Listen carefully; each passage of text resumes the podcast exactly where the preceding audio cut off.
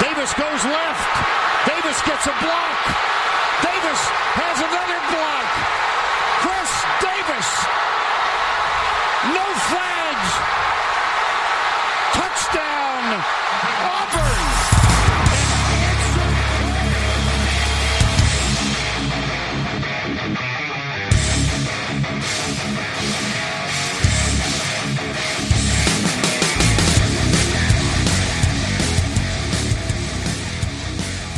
Fala, seus especialistas! Está começando mais um No Flags. Aqui a gente expulsa zebras e sertões para alguma franquia na NFL. A gente vai acabar te ofendendo. Eu sou o Paulo Ricardo e hoje, continuando nossa série de prospectos do draft, a gente vai analisar a posição mais importante nos esportes coletivos, que é quarterback. E para falar de quarterback, a gente trouxe um convidado especial, o quarterback. Felipe, o dono do perfil quarterback, é um dos perfis mais antigos de NFL aí que eu lembro no, no Twitter. Tudo bem, cara? Como que você tá? E aí, gente, tudo bom? Prazer estar aqui. Tudo certo, vamos falar um pouco dos quarterbacks, essa classe que é bem excelente, viu? É, uma classe já bem bem falada faz um tempo de, de, dos quarterbacks. Aí tem um hype em cima de alguns deles que vem desde do, do high school.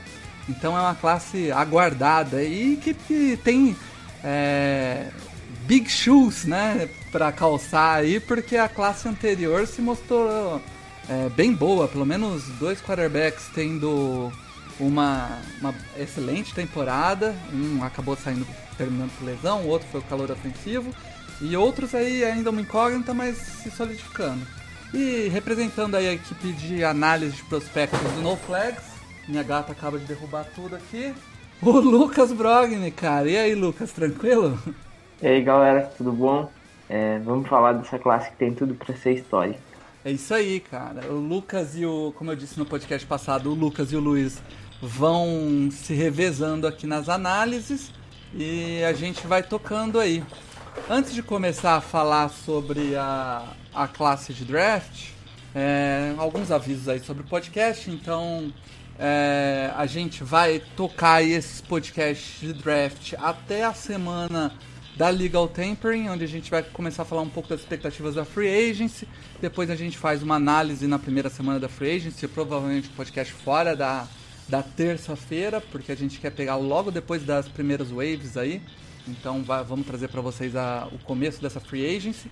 E a gente vai tocar a parte ofensiva do, dos prospects e depois vamos para as defensivas. Esperamos chegar ali próximo ao draft, já com, com todos os, os prospectos cobertos, né? Todos não, né? Todas as posições cobertas e, e fazer um, um, mock draft legal aí para você para vocês aí. A gente sempre faz um com os perfis e um com a equipe do No Flags aqui. A gente pretende fazer um dos dois rounds do, do No Flags aqui. É, antes de começar a falar do top 5 mesmo, no programa passado, a gente falou no final do programa as características principais que o pessoal enxerga na, na tape, que procura na tape do, do prospect quando está analisando. E eu falei no final e a gente conversou, achou legal isso falar já no começo. Para você, depois, quando seguir o podcast, ouvir todos os nomes que a gente vai falar aqui e for buscar tape, porque quarterback é até mais fácil você achar tape dele, ficar de olho no que o pessoal vai falar aqui das características. É, começando por você, Lucas, o que, é que você mais é, olha na tape de um quarterback, cara? Bom, quarterback é uma das é a posição mais complexa, é a posição mais importante, então também é, demanda mais atenção, eu diria. Mas em geral, é, o que eu procuro olhar é a força do braço, é, a presença de pocket dele, então como ele se como ele sente a pressão, se ele consegue é, evadir dela. É, também tento olhar é, a maneira que ele faz as progressões, isso é olhando se ele acaba passando de um alvo para outro é, com naturalidade, esse tipo de coisa. É, realmente, é, essa questão do braço que você falou foi até a primeira coisa que você disse, né? Eu acho que cada vez mais vem sendo é, observado pelas franquias.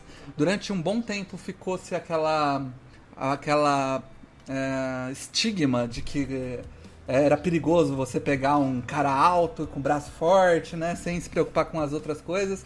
E eu acho que o sucesso recente de alguns quarterbacks aí com um braço forte tá seduzindo muita gente. Isso pode ser bom, mas também pode ser perigoso, né, cara? De certa forma precisa ter um equilíbrio, né? Não adianta o cara ter 6-6 e ter um braço que lança a bola 70 jardas se o cara não consegue progredir a fazer as leituras e principalmente sobre pressão, se toda vez que ele está sob pressão ele fica perdido. Então, é de fato, é precisa analisar um pouco também a parte mental. Acho que o quarterback vai falar um pouco mais. Isso, Felipe, na e você quando está assistindo os jogos e as tapes dos quarterbacks, você fica de olho exatamente em quais atributos? Então, tem que eu acho que a primeira coisa que eu quero falar é que a posição de quarterback na NFL está sofrendo uma mutação muito grande agora de 5, 7 anos para cá, que para quem para quem tá ouvindo a gente já assiste há algum tempo, vai se lembrar que é, os quarterbacks que vinham do universitário, eles eram eles estavam muito mais errado no, na NFL do que eles dão hoje. E, e, o que aconteceu? Você teve uma aproximação do esquema ofensivo que se usa no universitário para a NFL. O quarterback na NFL até a década de 2000, até o início da década de 2010, era aquele quarterback status, o quarterback que ficava no pocket, o quarterback que era, tinha mais de 1,90m, o quarterback que conseguia olhar por cima do pocket e lançar a bola. Essa, essa, essa, essa visão mudou um pouco. Essa, então você aproximou um pouco o que o quarterback universitário já faz lá na NCAA do que ele faz agora na NFL. Você tem. Então, uma coisa que eu fico bem de olho é na mobilidade desse quarterback, na tomada de decisão dele no pocket, por exemplo. É, você tem que. A habilidade que o quarterback tem de ver o que está acontecendo em campo e quando ele pode sair do pocket. Eu acho que isso, na NFL de hoje, que está mudando a posição e que as defesas estão ficando cada vez mais rápidas, no, principalmente no front seven, principalmente no pass rush, que está ficando cada vez mais rápido, eu acho que isso é uma, uma característica que, tá, que me chama muito atenção na avaliação de quarterback. É um negócio que eu não avaliava até alguns anos atrás, mas essa mudança na característica do quarterback do NFL me fez prestar mais atenção nessa, nessa característica. E uma outra característica também que eu acho muito interessante, porque é para ficar de olho né, na, na posição de quarterback, é, é, como, é como você tem essa. Como, como, como que ele lança a bola. Não, não, não a questão de força do braço, como o Lucas disse, mas a questão de você você ter como você lança a bola, a mecânica de passe, como o quarterback ele lança a bola, como ele se posiciona os pés dentro do pocket, como ele se posiciona fora do pocket. Isso é muito importante na NFL, porque você precisa ter uma, uma precisão nos passes muito grandes, porque a velocidade do jogo está evoluindo ano após ano.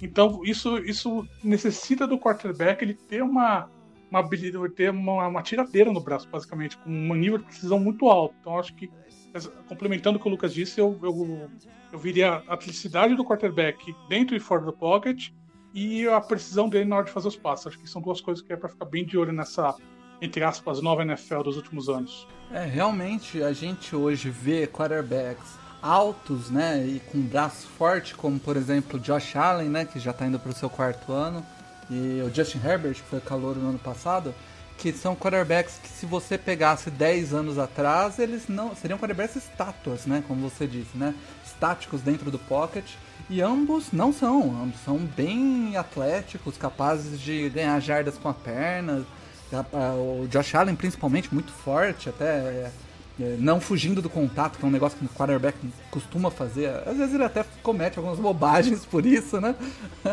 Mas é, é realmente, atleticismo é uma coisa nova a se avaliar em quarterbacks. É, nova assim de uns 4 a 5 anos pra cá, né? É... Sim, e Paulo, hum. é, se a gente for falar, a gente vai falar mais pra frente, mas é, boa parte dos quarterbacks dessa classe também são quarterbacks que têm essa capacidade de produzir é, fora do pocket e até mesmo em jogadas desenhadas para eles. Os quatro principais nomes, por exemplo, são jogadores que tu vê com jogadas desenhadas de corrida para eles, então são nomes, embora dois deles não sejam exatamente é, quarterbacks que vão correr com a bola a todo momento, mas que tem essa capacidade, assim como o Herbert, por exemplo.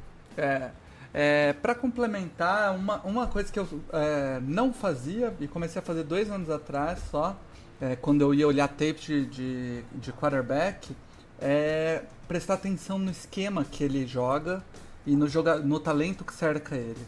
Porque às vezes você assiste um quarterback e você vê ele acertando todas as bolas, extremamente preciso, e você não presta atenção no esquema que ele joga, como esse esquema facilita o jogo dele, como ele tem uma OL que evita que ele seja pressionado, como os wide receivers dele são tão bons que eles abrem separação, que qualquer passe fica muito fácil você confiar num, num wide receiver top e, e, botar a bola na mão dele se ele abrir separação, né? É, e a dificuldade da, dos adversários que enfrentam, né? Então é diferente, por exemplo, você analisar um cara que está, é, sei lá, em North Carolina de um cara que joga em LSU, entendeu? Ou em Clemson.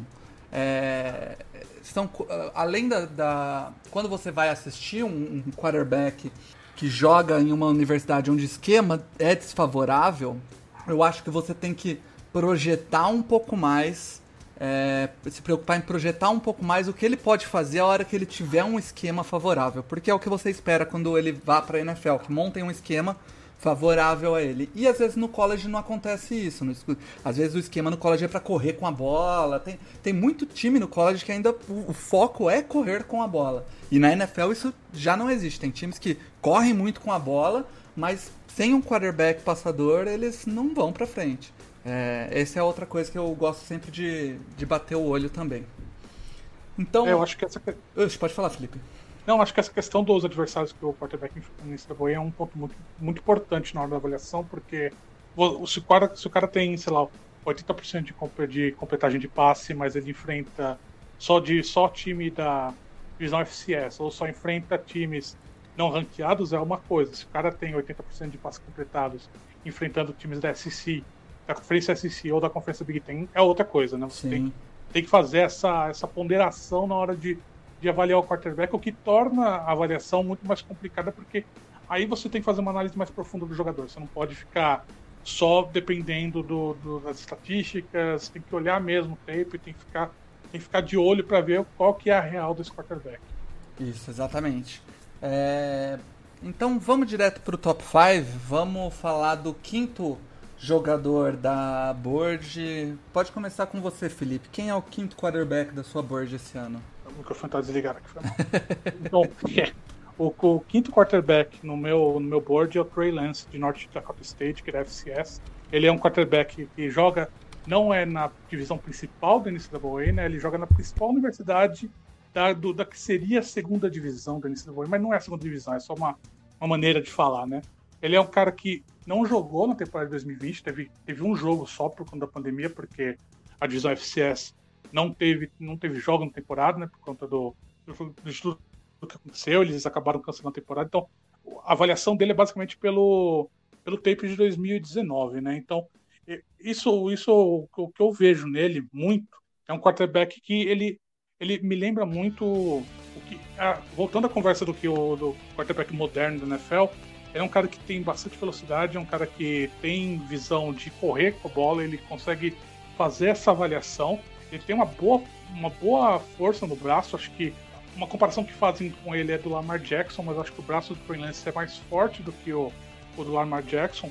Mas o que me puxa nessa situação é exatamente o que a gente acabou de falar do nível de competitividade. É, jogar na FCS, eu acho que você tem um nível de competitividade muito menor do que na FPS correr com a bola é mais fácil, porque os defensores são mais lentos e no tape isso fica bem claro. Ele tem uma velocidade muito grande contra adversários, os defensores que não vão chegar nem perto do NFL, porque pouquíssimos jogadores da FCS dão certo na NFL, não conseguem ir para a NFL por conta desse, desse, desse gap né, de habilidade. Então acho que você tem essa, essa questão dele que me, que me deixa um pouco para trás. A pouca experiência dele também é um negócio que eu fico fica uma certa, uma certa, um certo pé para trás, apesar de North Dakota State ser uma universidade que forma quarterback. Você tem uma, já tem uma história, porque é uma dinastia na, na, na, na, na divisão FCS, você tem essa, essa evolução do, essa evolução de, de bons talentos que vão para lá. Mas acho que você tem essa, esses dois pontos que ficam um pouco para trás. Então eu deixo ele em quinto lugar. Acho que ele tem uma habilidade bruta muito forte, mas vai, acho que vai precisar ser um pouquinho trabalhado no NFL para dar certo. Por isso que eu, eu, coloco ele em quinto lugar aqui no meu ranking. Legal. Lucas, ele tá no seu ranking também? Tá, tá sim. Ele é o quarto no meu ranking. É, concordo com o que o Felipe falou. A questão da competitividade é algo que de fato preocupa um pouco. É, para mim, o Lance ele tem um teto absurdo é, eu gosto demais, eu gostei muito do tape dele. É, ele tem uma boa força no braço, ele ainda é muito cru, isso é verdade. É, tem que trabalhar algumas coisas. O sistema de North Dakota State, não só o sistema, mas a, a diferença de, de nível dos jogadores de North Dakota State para o restante da FCS em si é, é brutal. Então, muitas vezes ele tinha o recebedor com 5, 6 jardas de separação também e ele tinha, muitas vezes, ele não precisava fazer a progressão. Então, é, esses são alguns pontos que me deixaram um pouco com o pé atrás. Mas o upside dele, para mim, é, é, maior do que o meu quinto local, meu quinto lugar, que é o Mac Jones de, de Alabama. É, e então, por conta disso, eu coloquei ele um pouco acima. E também a capacidade atlética dele é algo que é fenomenal. Eu acho que ele vai. Ele entrando em um sistema é, tentando um pouco para pegar um pouco mais é, de entendimento de defesas e tudo mais, é, eu acho que ele tem um potencial futuro muito grande. É, Felipe, esse, esse quarterback Trey Lance é material de primeiro round? Você vê ele saindo no primeiro round esse ano? Eu acho que sim, até por conta você vai ter uma busca muito grande de quarterback no primeiro round esse ano. Então acho que por, por conta dessa essa corrida que provavelmente vai ter, ele vai ser quarterback de primeiro round. Não dá pra falar, tipo, ah, ano passado ele seria, há dois anos atrás ele seria.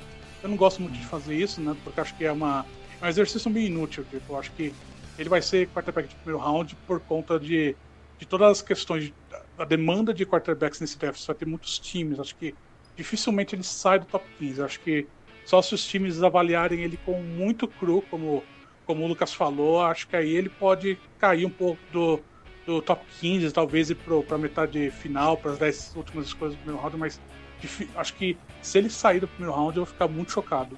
É. Lucas, concorda? Plenamente, concordo com tudo que o Felipe falou. É, eu acho que se ele passar do, eu, eu não vejo ele passando do 49ers, para ser bem sincero.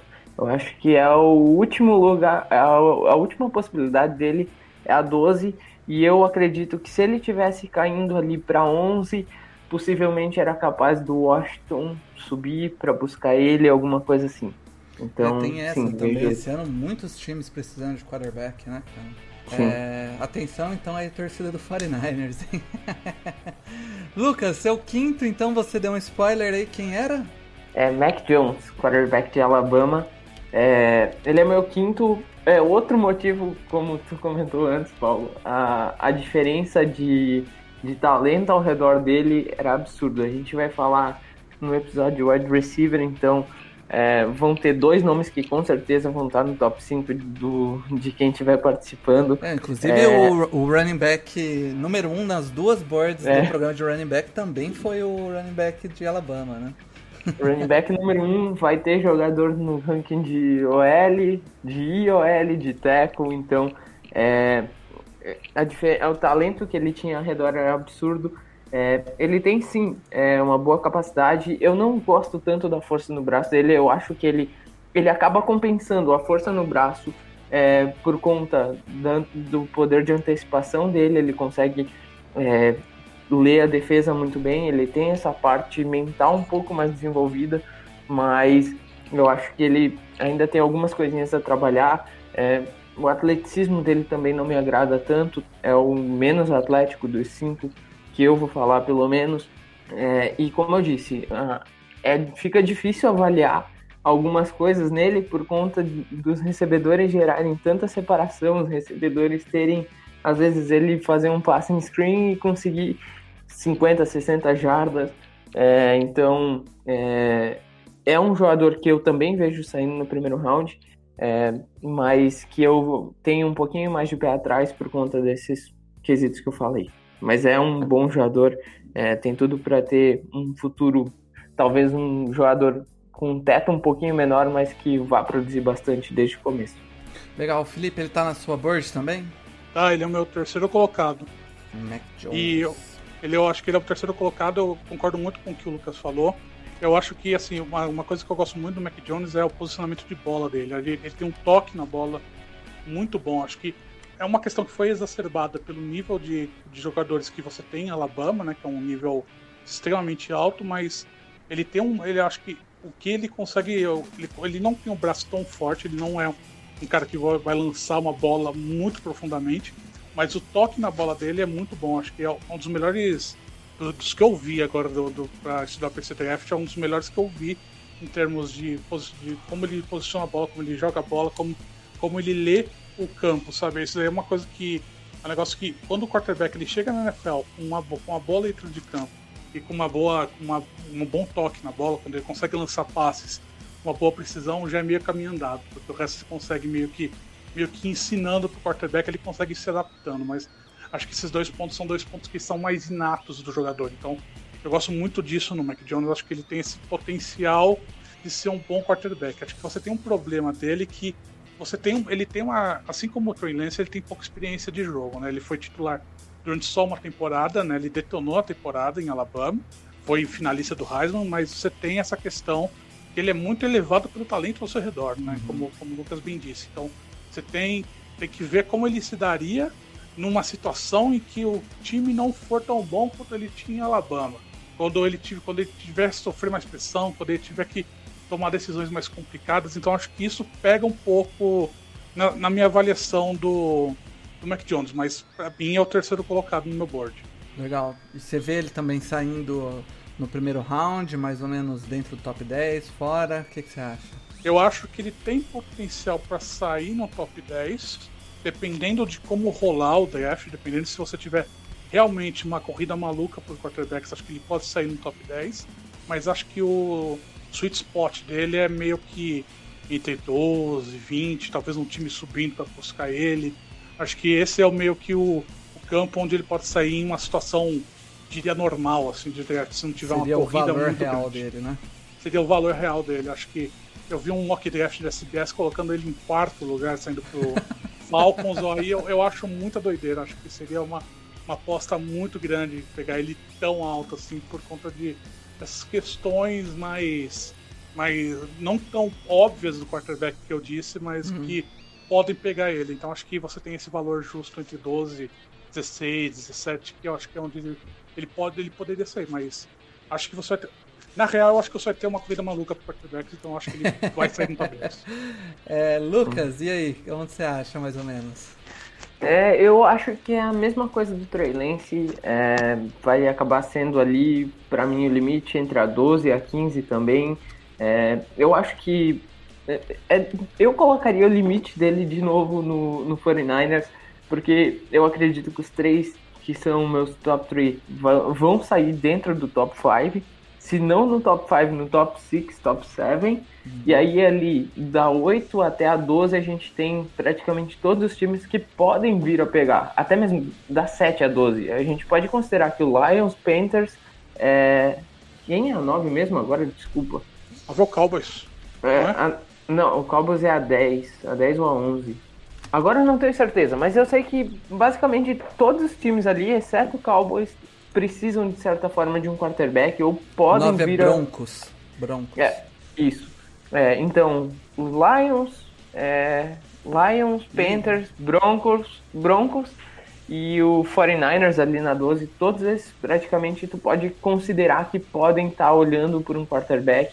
Então, eu acho muito difícil que esses dois acabam saindo, saindo fora do top E a 12. gente top tem ali Washington e Indianápolis pronto pra subir, né? Caso. 15. É, o caso Colts alguém não mais, né? Que o Colts não Ah, vou sim, agora, mas Verdade. é, mas tem o tem o Washington pronto pra subir. Às vezes acontecem umas loucuras de outros times que ninguém espera, dá uma subida e Tem buscar, New então- Orleans lá, né? Que também tá É. sem uma questão de quarterback definida. Vamos Então- ficar de olho aí. Ô, Felipe, o seu quarto quarterback ficou com quem? Ficou com o Zach Wilson de Brigham Young, BYU, né? Aham. Que ele é um quarterback que para mim foi a grande, grande revelação da temporada universitária do ano passado, né? Um cara que realmente explodiu. Ele é um quarterback que eu vejo com muitas das dessas habilidades que a NFL gosta muito no quarterback. Ele tem essa, ele tem esse espaço que ele faz que você tira o ar, sabe? Aquele espaço que você fala, meu Deus, sabe? Você fica dar aquela desesperação quando você vê o cara fazendo um passe. É um cara que tem um braço muito forte, ele tem uma, ele tem uma visão de campo muito boa também, mas acho que a questão maior dele para mim é você tem uma, ele tem um nível de competitividade muito baixo em BYU, que é uma faculdade que não é tão tradicional assim futebol americano, né? Então você, teve, você teve adversários fracos durante a última temporada. Eles foram montando a tabela semana a semana e não, não colocaram nenhum adversário considerado forte. Então isso, isso pegou muito, porque chegou no momento que as pessoas estavam falando que o Ayu não estava enfrentando, não enfrentando times fortes para você fazer uma campanha de Heisman para o Zach Wilson.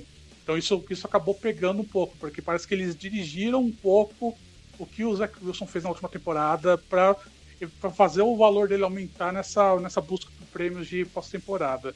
Além disso, eu acho que ele tem umas certas decisões que eh, eu vejo como arriscadas. Acho que ele tem muitas decisões que na NCAA dão certo por conta do, do nível universitário, mas que na NFL não daria tão certo assim. Então acho que você tem, tem essa certa habilidade. Eu vejo ele como um cara que ele, ele tem esse estilo de jogo que é meio boom or bust, né? Que é um negócio que ou vai dar muito certo ou vai dar muito errado. Mas é, é, tem essas questões que eu deixo meio de valio meio por baixo, assim, de questão de tomar de decisão, questão de, de nível do que ele tá, dos times que ele enfrentou na temporada. Então acho que isso afeta um pouco a minha avaliação dele. Eu não, eu não vejo ele com tantos bons olhos quanto outras pessoas veem. Acho que tem muita gente que vê muito potencial dele, só o potencial dele, eu acho que você tem que ter um, uma certa cautela no, na hora de avaliar um quarterback como ele, porque tem várias questõezinhas que podem pegar na hora quando ele, ele subir para NFL. É, é, inclusive o Zach Wilson, você vê em alguns, alguns mocks aí recentes ainda, ele saindo na frente do Justin Fields, né? Que é pulando isso até boa parte da temporada ele tava era acho que não existia discussão entre os dois primeiros né mas você já vê alguns rumores aí acontecendo né o Lucas o Zach Wilson tá na sua lista também? Sim está. E vou dar um spoiler ele tá na frente do Justin Fields é, a diferença assim sendo bem sincero a diferença para mim entre os dois não é muito grande. É, é de fato, o, como o Felipe falou, ele tem esse estilo que a NFL tanto gosta, e é um estilo que eu particularmente gosto muito, então por conta disso acabei dando um pouquinho mais de valor, mas é, realmente ele eu tenho algumas red flags com ele, eu acabei não considerando as red flags para montar minha board, eu considerei só as notas individuais que eu dei para cada trade, mas eu tenho sim essa red flag do nível de competição, que também é totalmente diferente do nível de competição do Fields. É, o Fields tem mais tempo é, em mais em alto nível, coisa que o, o Zach Wilson acabou sendo um, um, salto de um ano só, da mesma maneira como o Burrow, de certa forma, foi. É, embora o Burrow jogava em LSU, então tem essa diferença, né? É, mas eu, eu gosto muito do Wilson, eu acho ele tem talvez é, ele tem um braço fenomenal, é, eu vejo ele é, com alguns pontos, algumas tomadas de decisão dele não me agradam, mas também tenho essa questão com Fields. Por vezes eu acho que o Fields acaba também é, pecando na tomada de decisão. Ele tem o componente atlético, ele consegue ganhar jardas, consegue fazer passes, inclusive fora, fora da base, o que acaba sendo. É, acaba gerando lances é, arriscados demais por vezes, mas que assim como a gente vê às vezes o Mahomes fazendo, é, são lances que chamam a atenção e fazem a, a reação, como o Felipe falou, que te deixa de boca aberta. Então é, é um quarterback que eu vejo é, tem algumas coisas para trabalhar, tem a questão do de trabalhar, de ter jogado no nível menor de competição, mas que tem um upside também muito alto. Certo. Felipe, agora eu acho que fica mais dentro do, do top 10 aí, o Zach Wilson. O que, que você acha? Acho que ele sai no top 5. Acho que top ele 5. tem esse. Eu acho que ele tem esse potencial muito forte do, como o Lucas bem falou, né? Que eu vejo também isso nele. Acho que isso vai chamar muito a atenção dos times da NFL, porque é o cara, é o quarterback. Se você é o quarterback, ele sai, ele tá naquela forma de quarterback necessário agora para essa, pra essa nova NFL, né? Que exige um quarterback mais atlético, que exige um quarterback que tenha tomada de decisão rápida, que consiga ler o campo, que tenha um braço forte. Então acho que ele, ele tem, ele consegue marcar um x em todas essas essa, essas habilidades e esse nível de potencial, esse teto que ele pode alcançar.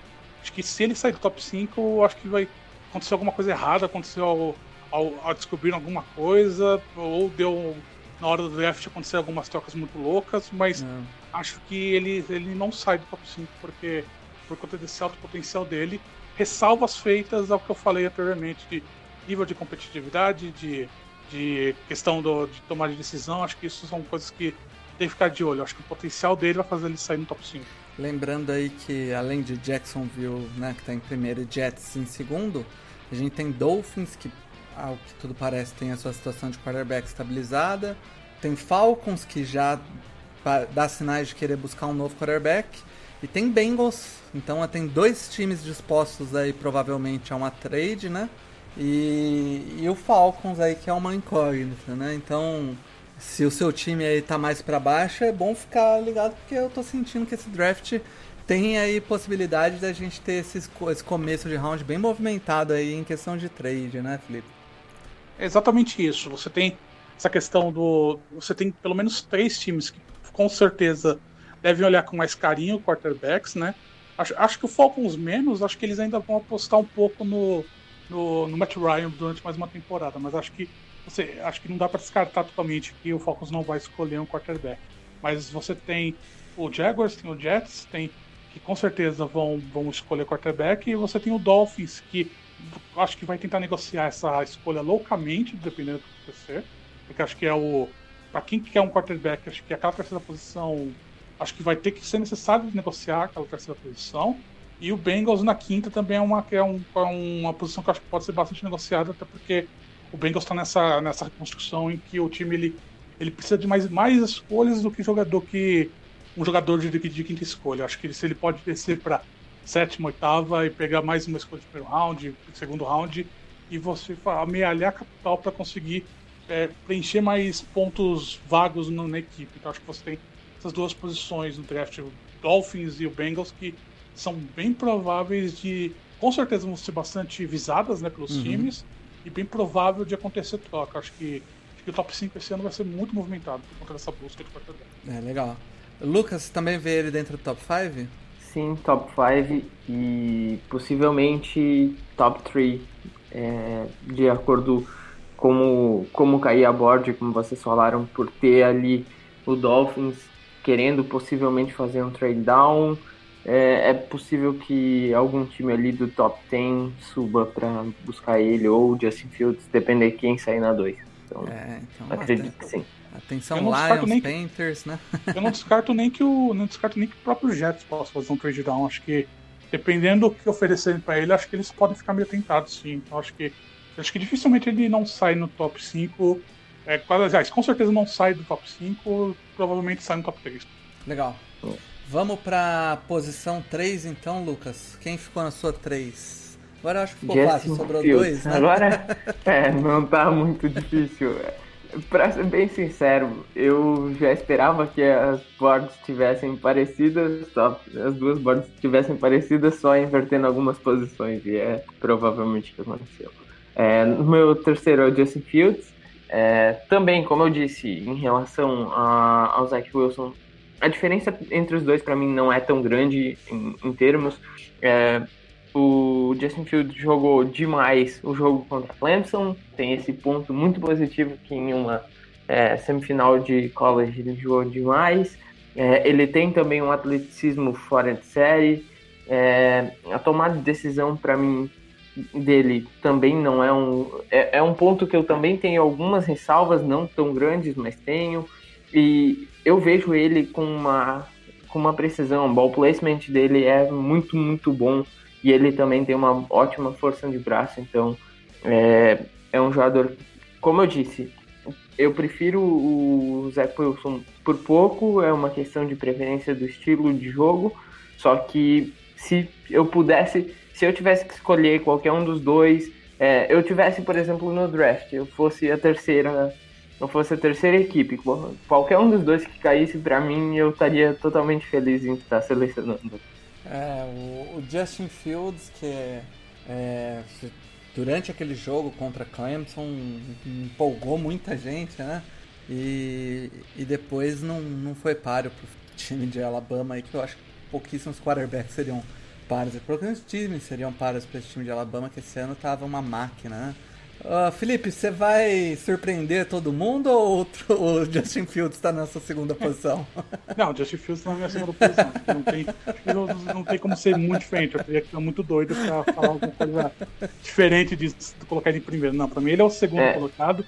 Eu acho que você. Acho que concordo muito com o que o Lucas disse sobre o Justin Fields. Acho que você tem uma questão que não, não, é, não é um sobrenatural, mas quarterbacks recentes que vieram de Ohio State não dão muito certo na, NFL por conta do, do, esquema ofensivo que o Urban Meyer usava e agora o Ryan Day, que é o técnico, usa. Né? Você tem uma, uma certa dificuldade de, de adaptação. A gente viu o que aconteceu com o Cardell Jones, o que aconteceu com o Dwayne Haskins agora.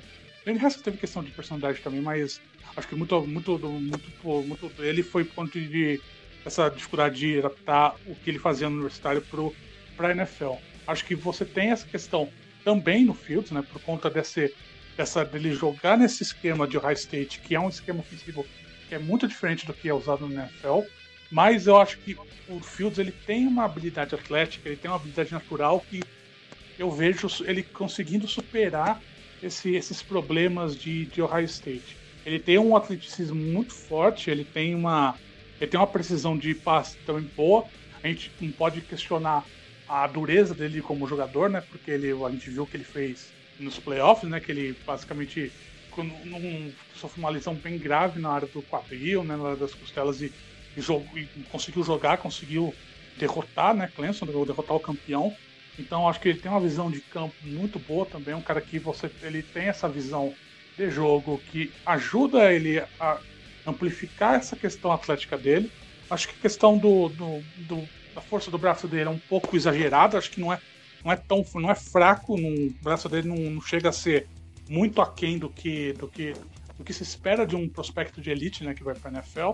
Acho que você tem não é uma não, acho que ele uma comparação meio porca é com o Justin Herbert no ano passado, porque ah, mais por conta de questão de, de esquema do, do que ele jogar no universitário e como ele vai se adaptar para a NFL. Então, Acho que o Justin Fields ele tem esse potencial para se dar muito bem na NFL, mas ele vai precisar ir para um esquema, ele vai precisar ir para um time que potencialize o que ele faz de bom, assim como o que aconteceu com o Justin Herbert quando ele foi para o Chargers, que, com, que ele foi amplificado o que ele conseguiu fazer de bom, o que ele fazia em Oregon. Então acho que a mesma coisa que vai acontecer agora com Justin Fields é você ele cair num time que consiga explorar essas habilidades dele, não porque ele é um, ele, ele tem essa, ele vai ter essa essa, essa evolução do que ele fazia no universitário, do esquema ofensivo para NFL, que, talvez seja um ponto a ser visto, mas acho que a questão dele, atlética, é muito mais forte do que, do que as pessoas acham, do que as pessoas estão olhando de verdade. Acho que é um quarterback que tem um teto muito alto, acho que é um, um quarterback que vai surpreender bastante gente na NFL, como, assim como o Justin Herbert fez ano passado. Acho que é um cara que você tem, tem esse teto altíssimo, na minha visão. Aí eu vou até dar uma ideia. Justin Fields para Jacksonville jogar sistema de Ohio State do Urban Meyer. É, ah, seria uma loucura, eu acho que seria uma loucura. Não, ah, seria tem, loucura, seria loucura. E tem, e tem essa questão que, que o, tem, tem esse. O, o Justin Fields ele não, ele não teve contato com o Urban Meyer, né? Porque ele, ele chegou em Ohio State depois que o Urban Meyer saiu. Ele, todo o recrutamento dele ele foi transferido né, de Georgia, ele era, ele era reserva do Dick Fromm em Georgia, ele transferiu para Ohio State, quem fez todo esse processo de recrutamento foi o Ryan Day, que, que é o atual técnico. Então, assim, não tem essa questão de ah, ele vai para Jacksonville porque ele conhece o Urban Meyer. Para quem está ouvindo a gente, acho que é importante, importante pontuar isso, que você não tem essa questão de, de afinidade com o técnico, como, como parece ter. É, realmente, isso é, uma, é um ponto a, a se lembrar, né? Muita gente vai é, lembrar do Urban Meyer ali de, de, Ohio State, mas ele não teve nenhum contato com o Justin Fields, apesar dele ser capaz de montar um esquema É, apesar, aliás, do esquema que, foi, que Ohio State continuou é, rodando não ser tão diferente do que o Urban Meyer rodava, né? Um esquema bem, bem similar. E ele deve ali ter contato, contatos em Ohio State para tirar uh, o maior número de informações sobre o Justin Fields. Eu acho que se alguém está em posição aí de colher o melhor de informações sobre o Justin Fields é o Urban Meyer, né? Então, se ele não escolheu o Justin Fields na 2, que é onde ele está, é porque realmente é, a gente pode acabar vendo o Justin Fields dando uma caidinha isso na, na, nas boards, né, cara? Porque se o, o cara que tem o maior contato dentro de Ohio State não, não escolher ele na 2, algum porémzinho tem aí, né, cara? Ô, Paulo, mas o é. Romayer tá na 1. Um. É, Jaguars ah, eu é, que é, se ele, ele tá na 1, um, verdade, ele, realmente. Eu já vou falar o contrário. Se o Urban Meyer pegar ele na 1, um, o Jacksonville Jaguars tem que acabar. É meu comentário. É verdade, Não, eu tô, sim, tô, tô sim, aqui. Sim, é demissão de justa causa. É demissão de justa causa. é, realmente, o Jaguars acabou ficando K1, né, cara? É, parabéns pro Jets aí que tancou, tancou, tancou e não conseguiu ficar K1. Tá? Eu gostaria de lembrar disso mais uma vez. Justin Fields, então, crava na segunda, Felipe? Não cravo na segunda, porque acho que, acho que você tem essa questão do. do eu, eu, eu, eu, sou, eu sou um defensor do Sam Darnold. Eu, eu vou falar que no, quem me acompanha no Twitter sabe que eu sou um defensor do Sam Darnold. Eu acho que o Jets ainda não vai abandonar o Sam Darnold. Acho que, acho que a questão do Jets, acho que eles vão tentar negociar essa escolha até não dar mais, para tentar reforçar o ataque, para tentar reforçar as armas do, do Sam Darnold. A não ser que eles negociem o Sam Darnold agora nas próximas semanas, nos próximos meses, mas acho que o Jets ele ainda tem chance de manter o Sam Darnold como quarterback. Então eu não cravo o Justin Field na 2. Mas, mas entra o top 5. Ele sai no, ele acho que ele não, não sai não sai do top 5. Acho que se sair do top 5 vai ser uma avaliação dos times, questão de high state, questão de, de força de braço, talvez alguma coisa assim, talvez. Mas acho que é um erro. Acho que se ele se ele começar a cair muito, acho que vai ser vai ser uma vai ser uma pira muito errada dos times se ele começar a cair muito, acho que vai ser um negócio meio meio que aconteceu com o Lamar Jackson no draft, que ele caiu pro fim do primeiro round. Acho que, acho que seria um negócio meio errado. Acho que quem, se acontecer isso, quem tá lá no fim do primeiro round vai, vai se, vai dar, se dar muito, bem. bem. Vai se dar muito bem. E você, Lucas, você vê ele saindo onde? É, também, dentro do top 5 e dentro do top 3, na verdade, seja o Jets, seja quem selecionar na terceira a partir de uma troca com o Dolphins, não sei, mas eu não vejo ele caindo dali. No máximo, eu acho que se ele cair para 4, o Falcons acaba puxando o gatilho. Mas é, é isso. Não muito mais. Não muito mais que a 4 assim. Certo. Então a primeira posição não teve surpresas nenhuma. É o, o quarterback que desde que foi recrutado por Clemson é a sensação aí da, da do college, né? O, o, nosso querido Sunshine, Trevor Lawrence de Clemson. Felipe, o que falar do Trevor Lawrence, né, cara? Não, assim, ele, ele é o. Ele, todo mundo sabia que ele ia ser o primeiro escolha do draft de 2021 lá em 2018. então, então, assim, é um quarterback que é muito fora de série. É um, é um daqueles jogadores que poderiam claramente fazer o pulo direto do colegial para NFL.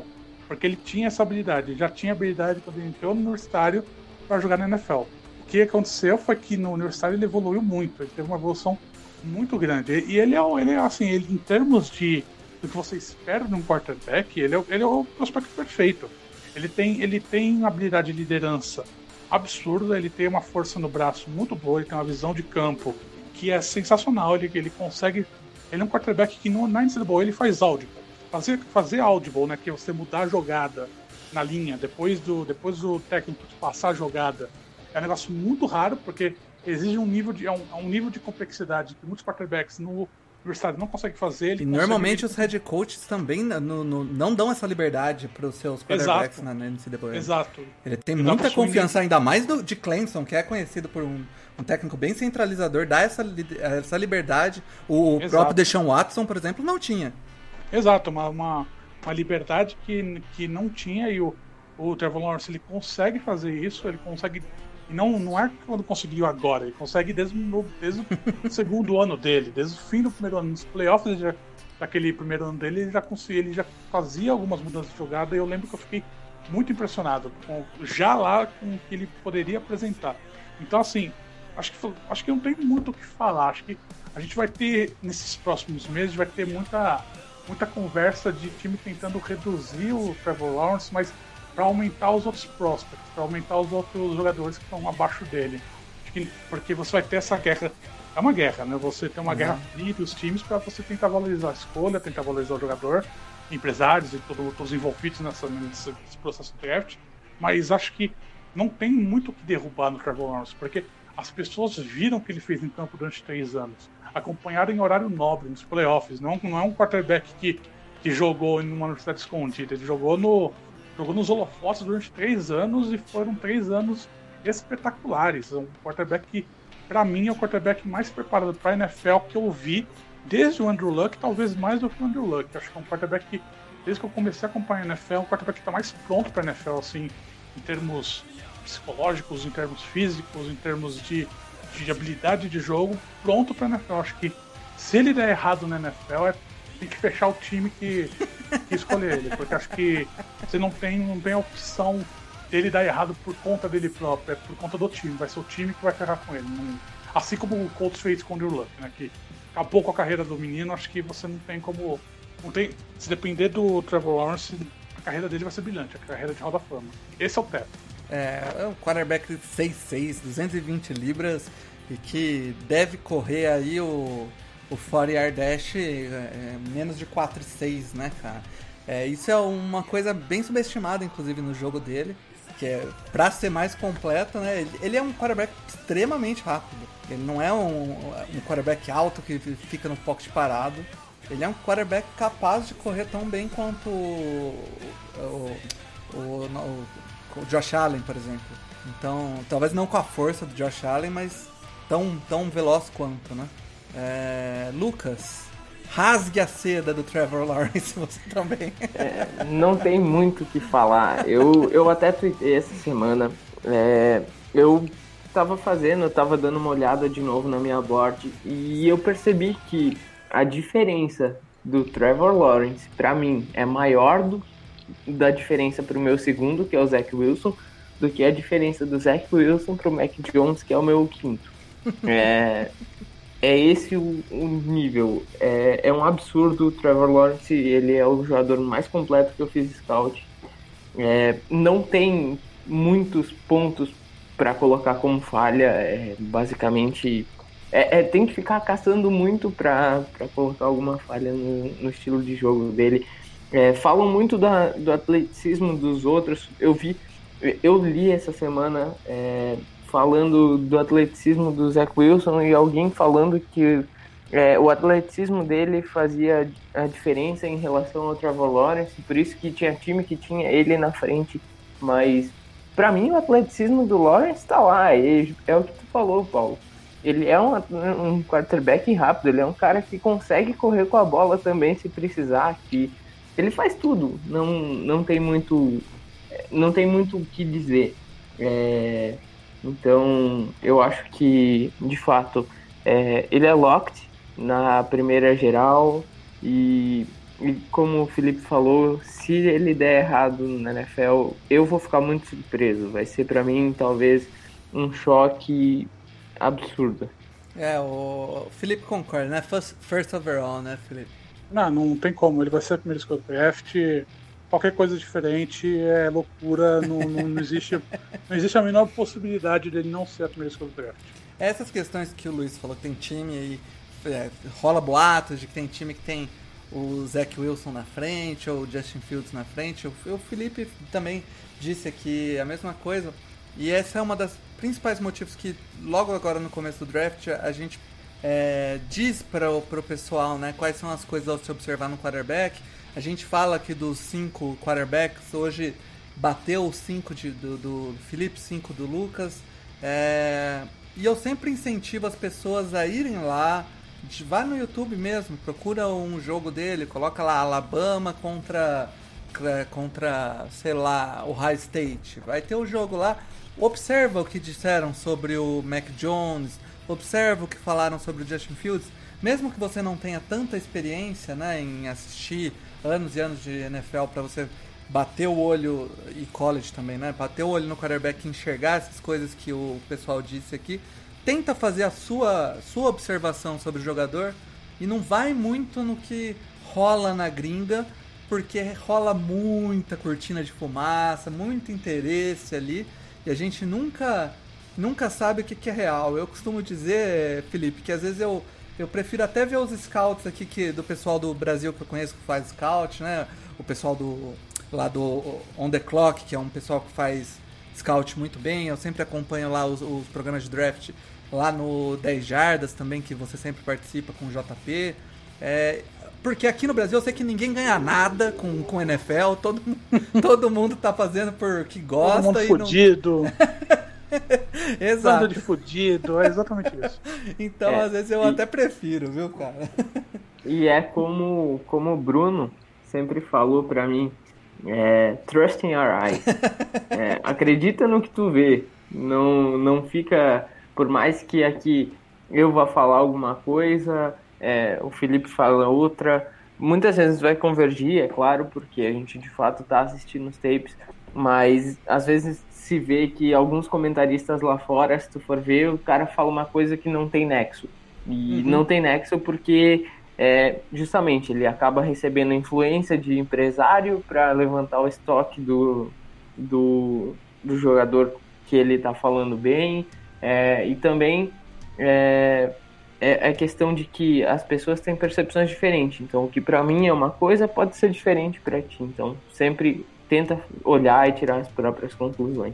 Sim, a questão da imprensa lá nos Estados Unidos é muito, é muito, muito importante o pessoal ficar com o pé atrás com o que é falado na imprensa, porque você tem essa questão que lá eles têm contato direto com fonte, né? Porque aqui no uhum. Brasil a gente não tem, a gente não tem fonte de time, não tem fonte de, de empresário, de não tem nada, né? Então a gente nossa avaliação, não, não, óbvio, não é perfeita, mas a gente tem um, um nível de isenção, acho que maior do que muito jornalista da, que acompanha o draft diretamente nos Estados Unidos, porque lá tem esse jogo de interesses, você tem o, os jornalistas que eles, eles levam ao que o time fala pro, pro, pra, avaliação dele, acho que você tem essa questão que você tem, é uma guerra, porque é o que eu disse, você tem você tem um jogo de interesse, você tem um time tentando puxar a perna do outro, tentar puxar o tapete do outro para se dar bem no draft. Então você tem todo esse toda essa, essa coisa, essa, essa função por trás. Então é que é o que você disse, Paulo. a melhor, a melhor, a me, o melhor conselho que a gente pode dar é, é olhar você, é olhar o jogador por conta própria, pegar o, o que os jogos na, no, no, YouTube, é ver o que eu e começar a notar, começar a ver o que você acha interessante e começar a bater o que as pessoas falam, porque aí você consegue ter essa base de comparação. Você não precisa ser um especialista em NFL, não precisa ser um especialista na posição para você fazer uma boa avaliação. Você tem que você tem que, tem, tem que entender o que está acontecendo no jogo e tem, você vai evoluindo a partir disso. Você não, não precisa, precisa depender de opinião de terceiro. Acho que é muito perigoso isso, principalmente acompanhando a, a imprensa dos Estados Unidos, que você tem esse jogo de interesse muito forte por trás. Sim, com certeza. Uns anos, foi dois anos atrás, a gente fez um programa de mock draft. A gente trouxe o David Chiodini lá do On The Clock e tava o Bruno aqui. Os dois tem bem mais conhecimento de análise de prospect que eu. E eu tava fazendo junto, eu tinha. Eu tava analisando. Eu sempre analiso mais jogadores que o Chargers tende a precisar ou pegar, porque eu, eu sou viciado nessa porcaria desse time que só me dá, só me dá dor de cabeça só. E, e aí naquele ano eu tinha uma nota. Eu tinha uma nota pro Devin White muito acima do que o Bruno e o. E o Davis tinha. E eu, eu cravei, falei, cara, meu, meu linebacker 1 é o Devin White. E eu acho que ele, é, ele vai ser uma estrela na NFL, porque ele tem algumas qualidades que são intrínsecas a ele, de atleticismo, de é, agressividade, que eu adoro em linebacker. E o Bruno e o Davis discordaram e eu, tipo, mantive a minha, entendeu? Mesmo eu sabendo que eu entendo menos que eles, eu assisti a tape eu vi o que eu gosto do jogador lá naquele cara. Então, eu aconselho você a fazer o mesmo. Vai lá, às vezes você vai olhar lá no Mac Jones, que ficou em quinto aqui, terceiro pro Felipe, você vai falar assim, puta, esse cara me cheira o cara que eu queria no meu time. Então banca, cara. Você olha para ele e analisa segundo a sua cabeça. Às vezes você enxerga alguma coisa que passou nos olhos aí de quem é um pouco mais treinado e não viu. Acontece. Bom, vamos pro sleeper. Sleeper, galera, para quem não sabe, é aquela posição, aquele jogador que tá abaixo do radar, abaixo desses cinco, ninguém tá falando muito dele, mas na posição certa pode ser um grande um grande um valor pro seu time aí. Felipe, quem é o quarterback sleeper dessa classe para você? Essa é uma classe bem interessante para você falar de sleeper, porque você tem você tem esses top 5 que a gente falou aqui no DF, aqui na, no podcast, né? Que eu e o Lucas a gente convergiu bastante. Nosso top 5 muda algumas posições, mas nosso top 5 é, é, é igual, né? Uhum. Igual um do outro. Você tem, você tem jogadores que abaixo disso, que você você tem um, acho que você tem um gap muito grande de qualidade desses cinco pro resto. Você tem uma certa uma diferença que, por exemplo, eu, eu, eu não acho que depois de sair esses cinco, acho que dificilmente a gente vai ver quarterback saindo segundo round. Eu acho que você vai ter o quarterback saindo já no terceiro round. Porque hum. você tem essa queda de nível e aí você vai começar a priorizar outra, outras posições no draft, né? Outras jogadores, outras, outras posições que têm prospectos melhores do que o quarterback. Entre os quarterbacks que eu vejo que podem sair na terceira, quarta rodada, acho que é um jogador que pode, pode surpreender é o Jimmy Newman, de Wake Forest. Ele é um quarterback que é um quarterback que não jogou no ano passado, porque ele decidiu. Ele não jogou a temporada para se concentrar no draft, mas é um jogador que ele tem um. Ele tem um atleticismo muito forte, acho que é um quarterback que ele, ele, não, ele não veio com, muito, com muita banca do pro, pro universitário, né? Um quarterback que chegou com pouca, com pouco potencial, assim, mas é um cara que, que evoluiu bastante, é um cara que você tem essa. Ele teve uma, uma carreira tumultuada nesse boy, mas é um cara que eu vejo bast com bastante potencial de, de NFL, porque ele tem flashes interessantes, flashes que eu vejo que, se trabalhados na NFL, podem dar ele a ser um bom quarterback na liga.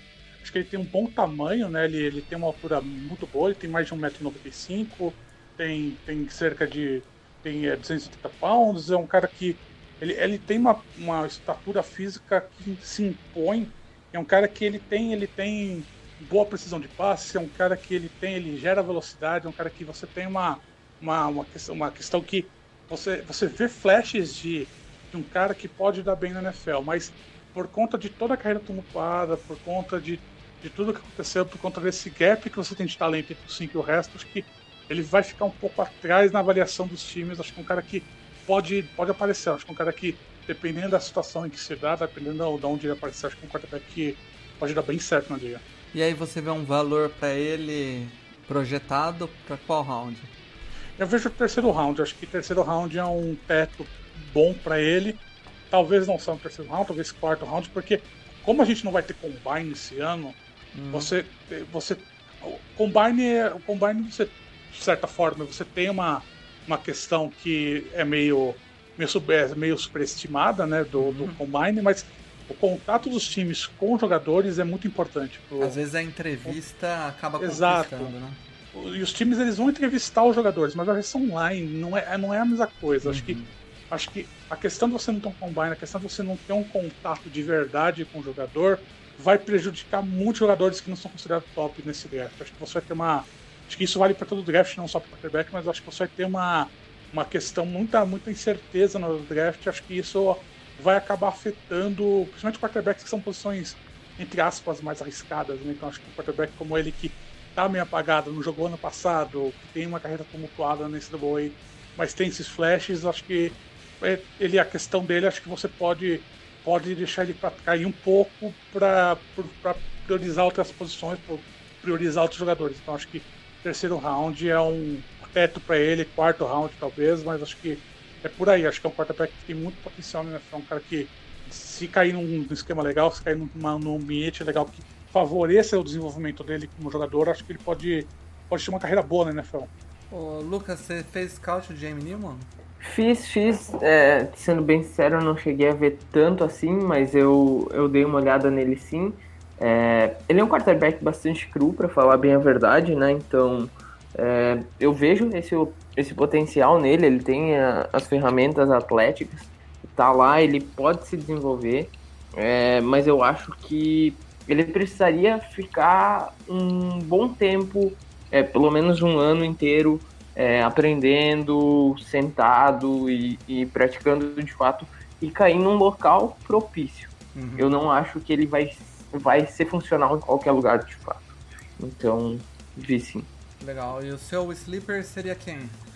É, eu vou falar dois é, rapidamente. É, um deles é, e, e, eu quero primeiro falar que eu concordo também com o Felipe a respeito desse gap. Para mim é muito grande o gap do quinto pro sexto e, e eu acho que também vai sair lá no final da segunda, começo da terceira, talvez. O Kyle Trask, que é um dos meus sleepers. É, o Kyle Trask, ele é um cara que ele é muito preciso, ele jogou em Flórida, mas é, ele também, a a força de braço dele é muito pequena, ele não, não tem é, esse potencial. É, ele é um cara grande, ele é 6'5", tem 230 libras, se não me engano, então ele é enorme. É, ele é um dos meus sleepers por conta disso. Ele é um cara que tem uma boa precisão e tudo mais, só não tem a força de braço de fato para lançar a bola. E, e, é por isso que eu acho que ele vai ter um problema na, na NFL. Ele não vai estar tá fazendo ele vai acabar, a bola dele acaba ficando flutuando muitas vezes e isso vai gerar alguns turnovers. O outro sleeper que eu coloquei aqui é, é um caso interessante porque é, é, o Davis Mills de Stanford. Ele tem só 11 jogos na, na carreira universitária, então esse que é um esse é um, uma red flag meio grande porque ele perdeu jogos por lesão, é, enfim, e só que ele também é um cara que eu vejo, é, embora ele não seja um jogador atlético a ponto de é, ganhar, por exemplo, sair do pocket a toda hora, ele é um jogador mais estátua. É, ele tem ele tem o tamanho, ele tem a força no braço, ele tem é, de certa forma essa questão e eu acho que ele jogou num sistema um pouco mais parecido que os sistemas da NFL em Stanford, então ele tem um pouco mais dessa é, ele já tem um pouco mais de experiência nesse sentido, embora falta experiência em quantidade de jogos de fato. Mas é um cara que eu tô de olho, talvez ali pro quarto, quinto round, pode acabar também se cair num contexto bom, ter um tempo para se desenvolver, pode vir a se tornar talvez um starter ou, ou pelo menos um bom backup na liga. É, Felipe, você deu uma olhada nesses dois jogadores? Eu dei uma olhada, acho que Acho que os dois jogadores que tem duas questões que me deixam um pouco para trás é a questão do atleticismo dos dois jogadores. Acho que nessa mudança da, da posição de quarterback na NFL, acho que tanto o Prescott quanto o Mills, eles têm uma atleticidade abaixo do, do que se espera hoje na NFL. Acho que são, acho que essa questão de atleticidade ela, é, ela pode ser trabalhada na liga, mas acho que é, a questão é não, não vejo como acho que você depende de um trabalho muito maior do, do quarterback em si para você melhorar. E você, se você criar esse atletismo no jogador, ele pode acabar. É, ele pode acabar batendo alguma das habilidades boas que eles, que eles têm como jogador. Então uhum. acho que é uma questão que você tem que. É uma questão que você tem que trabalhar muito bem. E acho que essas duas questões pegam bastante no Trask. Acho, acho que o Trask teve até conversa durante a temporada que ah, ele pode ser. Pode ser primeiro round, eu acho que é muito, muita loucura isso, porque ele é um quarterback Sim. bastante. Eu vejo ele muito limitado como, como, como, como jogador de quarterback. Eu acho que ele tem uma atleticismo muito baixa, ele tem uma força do braço bem questionável. Eu acho que é um quarterback que provavelmente algum time vai cair nesse canto da sereia, mas acho que vai bater o navio nas pedras, porque acho que é um, é um quarterback que, que você que tem um potencial muito grande. Eu, não, eu, realmente não vejo um potencial muito grande. Acho que o eu... Pode falar. Desculpa, Felipe. Só complementando do Trask, eu concordo. É, eu acho que ele é um cara que é, ele talvez, o que ele vai conseguir ser, vai ser talvez um starter ali situacional, não vai ser um cara que vai é. ser teu franchise QB. Mas eu acho que para essa situação de ser ali um, um backup ou então entrar, por exemplo, para fazer uma ponte, alguma coisa assim, isso eu acho que ele é um cara que pode gerar algum resultado, porque se ele tiver em um jogo de passes rápidos, que ele se livre da bola rapidamente, não precise estar toda hora saindo do pocket, que tiver uma OL pelo menos organizadinha, então para o Seahawks já não serve, por exemplo, é, aí ele pode gerar algum, algum valor é, para o teu time. Eu vi até uma comparação no The Draft Network que comparam ele com o Foles. E pensando até faz bastante sentido nesse, nesse sentido, sabe? É, eu acho que. Cheirinho de New England que, Patriots, hein? Acho que tanto, acho que tanto o Mills quanto, quanto o Trask são quarterbacks que, se você me perguntasse há oito anos atrás, há dez anos atrás, acho que seriam quarterbacks de primeiro round, sem dúvida alguma. Mas acho que nessa, nessa mudança de, de, do que você se espera na posição, eles acabam indo para trás, né? Você é. teve essa inversão do que se espera do quarterback, então acho que você tem essa mudança de, de panorama, de paradigma do que você espera da, da posição que acabam afetando o Mills e o Trask.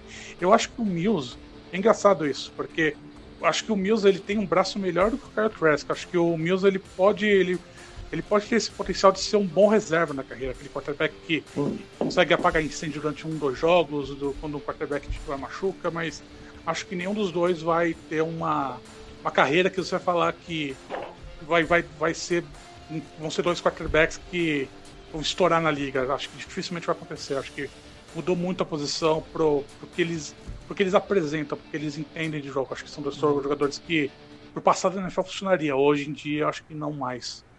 É, concordo, concordo. E só completando o Felipe. Na verdade, para mim foi até difícil escolher os sleepers. Eu coloquei os dois porque, como eu disse, para mim era eu tinha que escolher e eu peguei os dois porque eu vejo os dois com esse potencial de talvez ser um eventual starter, mas não um cara que vai ser um, uma resposta a longo prazo. É, o Jamie Newman tem o potencial atlético, talvez seja o diferencial dele, mas eu não vejo de fato nenhum de, do jogo, nenhum quarterback fora dos cinco se tornando de fato um, um titular e que vá ter sucesso. Eu vejo todos é, com várias limitações e todos é, com dificuldade de transitar o jogo do college para NFL, por mais que tenha ali o sucesso, como o Trask, por exemplo, passou boa parte do ano até brigando pelo Heisman. É o... Vamos pro bust então, Felipe. Quem seria o quarterback que você vê como mais provável de ser um bust nessa, Nesse... Não, então, acho que é o Kyle que eu tinha falado do Kyle Trask como um bust. Porque acho que é um quarterback que é exatamente o que eu falei. Acho que um quarterback vai enganar muitos times, porque ele é o. Ele é o protótipo do quarterback, né? Mas acho que você tem uma questão de atleticismo dele que não é muito boa, e você tem essa questão do braço que eu acho que é, é fraco, acho que é o braço fraco. Acho que enganou. Ele ter o Kyle Pitts para ter receber passes, acho que enganou muito nessa temporada. Principalmente nessa temporada enganou muito, porque Kyle Pitts é, é, é um, pra, talvez seja um, um, talvez seja o melhor jogador ofensivo sem ser quarterback desse draft. Eu, eu ainda não defini muito bem, eu, eu não defini meu board final, mas acho que Kyle Pitts está lá em cima. Acho que mascarou muito do, das, das inabilidades do, do Kyle Trask. O corpo de recebedores de Florida também é, também é muito forte. Acho que conseguiu mascarar muitas das coisas que o Trask apresentou durante a temporada. Acho que isso vai acabar. Algum time vai, vai morder essa isca do Trask e acho que vai dar errado, porque acho que ele é um quarterback que, ao passado da NFL, não representa mais o que você se espera da posição atualmente. Então acho que, para mim, esse é o cara que tem cara de bust para mim. Acho que, vamos ver, posso ser errado, posso, o cara pode virar Roda Fama, não sei, sei lá, sei lá. Mas enfim, acho que é um cara que, pelo que eu, pelo que eu vejo na NFL atualmente, não não se encaixa mais. Acho que é um cara que tem potencial bem grande de dar errado, mas algum time vai, vai se encantar por ele, isso eu não tenho dúvida alguma. É... Lucas, seu bust. É, eu, eu não acho que ele vá ser, mas eu acho que é o cara que, entre os que a gente falou, é o que maior tem possibilidade de ser, é, que é o Trey Lance. Por conta da, da pouca experiência, por conta de ser um jogador que é, pode ser que caia, dependendo de onde ele cair, ele não tenha uma transição tão fácil e sair da FCS direto para a NFL e tendo jogado só um jogo no último ano é, é complicado. Então eu acho que ele talvez tenha maior possibilidade para ser bust, mas eu não apostaria que ele vai ser. Tem, tem um cheirinho de Jordan Love ou não?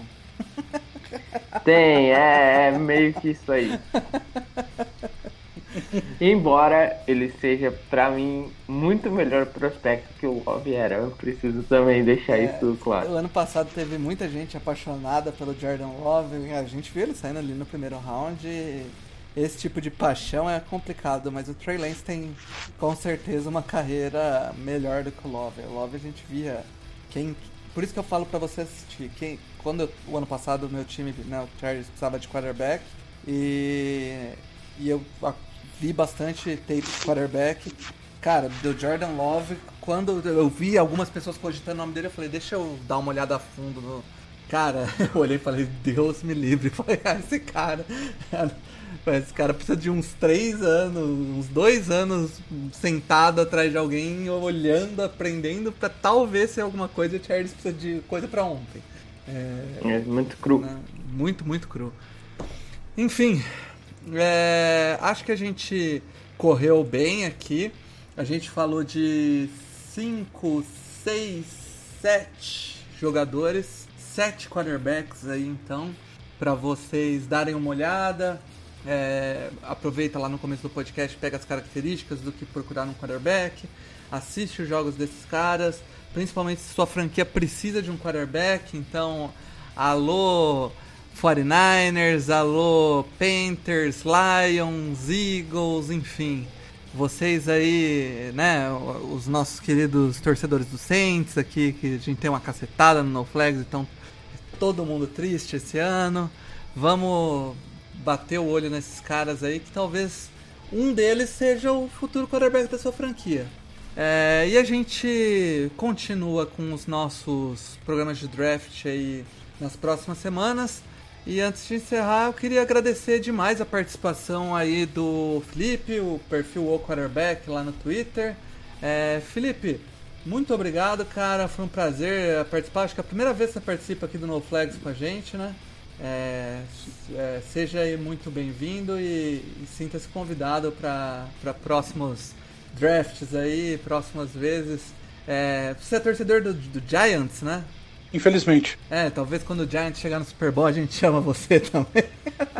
Infelizmente, mas foi muito legal o papo. Acho que foi é, realmente a primeira vez que eu participo aqui do podcast de vocês. Mais um para a lista aqui de podcasts brasileiros sobre a NFL, né? Que é uma lista que está aumentando ano após ano, um negócio que acho que é bem, bem legal para quem consome conteúdo de NFL aqui no Brasil, porque quando eu, eu sou velho, então assim, eu sou velho, eu comecei a assistir NFL em 2003, então assim, é, quando, quando eu não, mal tinha internet banda larga, muito menos conteúdo em português de NFL.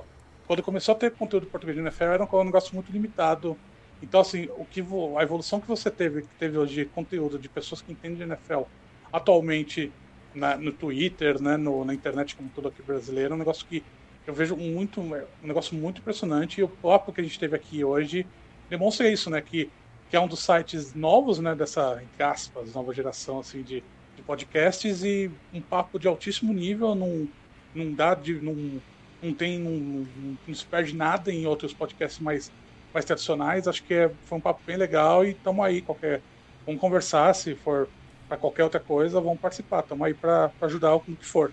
Oh, maravilha, cara. Muito obrigado aí. E a gente. Eu também comecei a ver NFL lá em 2006, na época que você tinha que baixar jogo em torrent do Chargers, porque uhum. era um, é um time que uhum. nem, nem passava, nem sonhava em passar jogo no Brasil. A gente sofria, viu? ai, ai. Mas é isso, galera. Lucas, muito obrigado, cara. Semana que vem, é, quem tá por aqui é o Luiz de volta para falar provavelmente de wide receivers, uma classe que o ano passado tava hypada de wide receivers e adivinha, esse ano tá hypada de novo, muitos caras bons. Agradecer demais aí, Lucas. Obrigadão, cara. Valeu, valeu. A gente se vê provavelmente em OL ou nos defensivos. É isso aí, o você tá tranquilão que seu time não tem first round, né, cara? Esse ano é só alegria. Eu nem tô preocupado. Também, vamos lá. É, é a primeira vez, eu tô olhando pelo lado positivo. É a primeira vez desde 2016 que eu não vou me preocupar e não vou ficar estressado depois. Não vou passar raiva, né? Porque, assim, 2000, quando não tinha, quando tinha escolha no primeiro round, ou era trade down ou era raiva. Então agora tem Jamal Adams, Felicidade. É isso aí, cara. Galera, valeu. Chamem a zebra de volta. Meu flag está encerrando. Aquele abraço.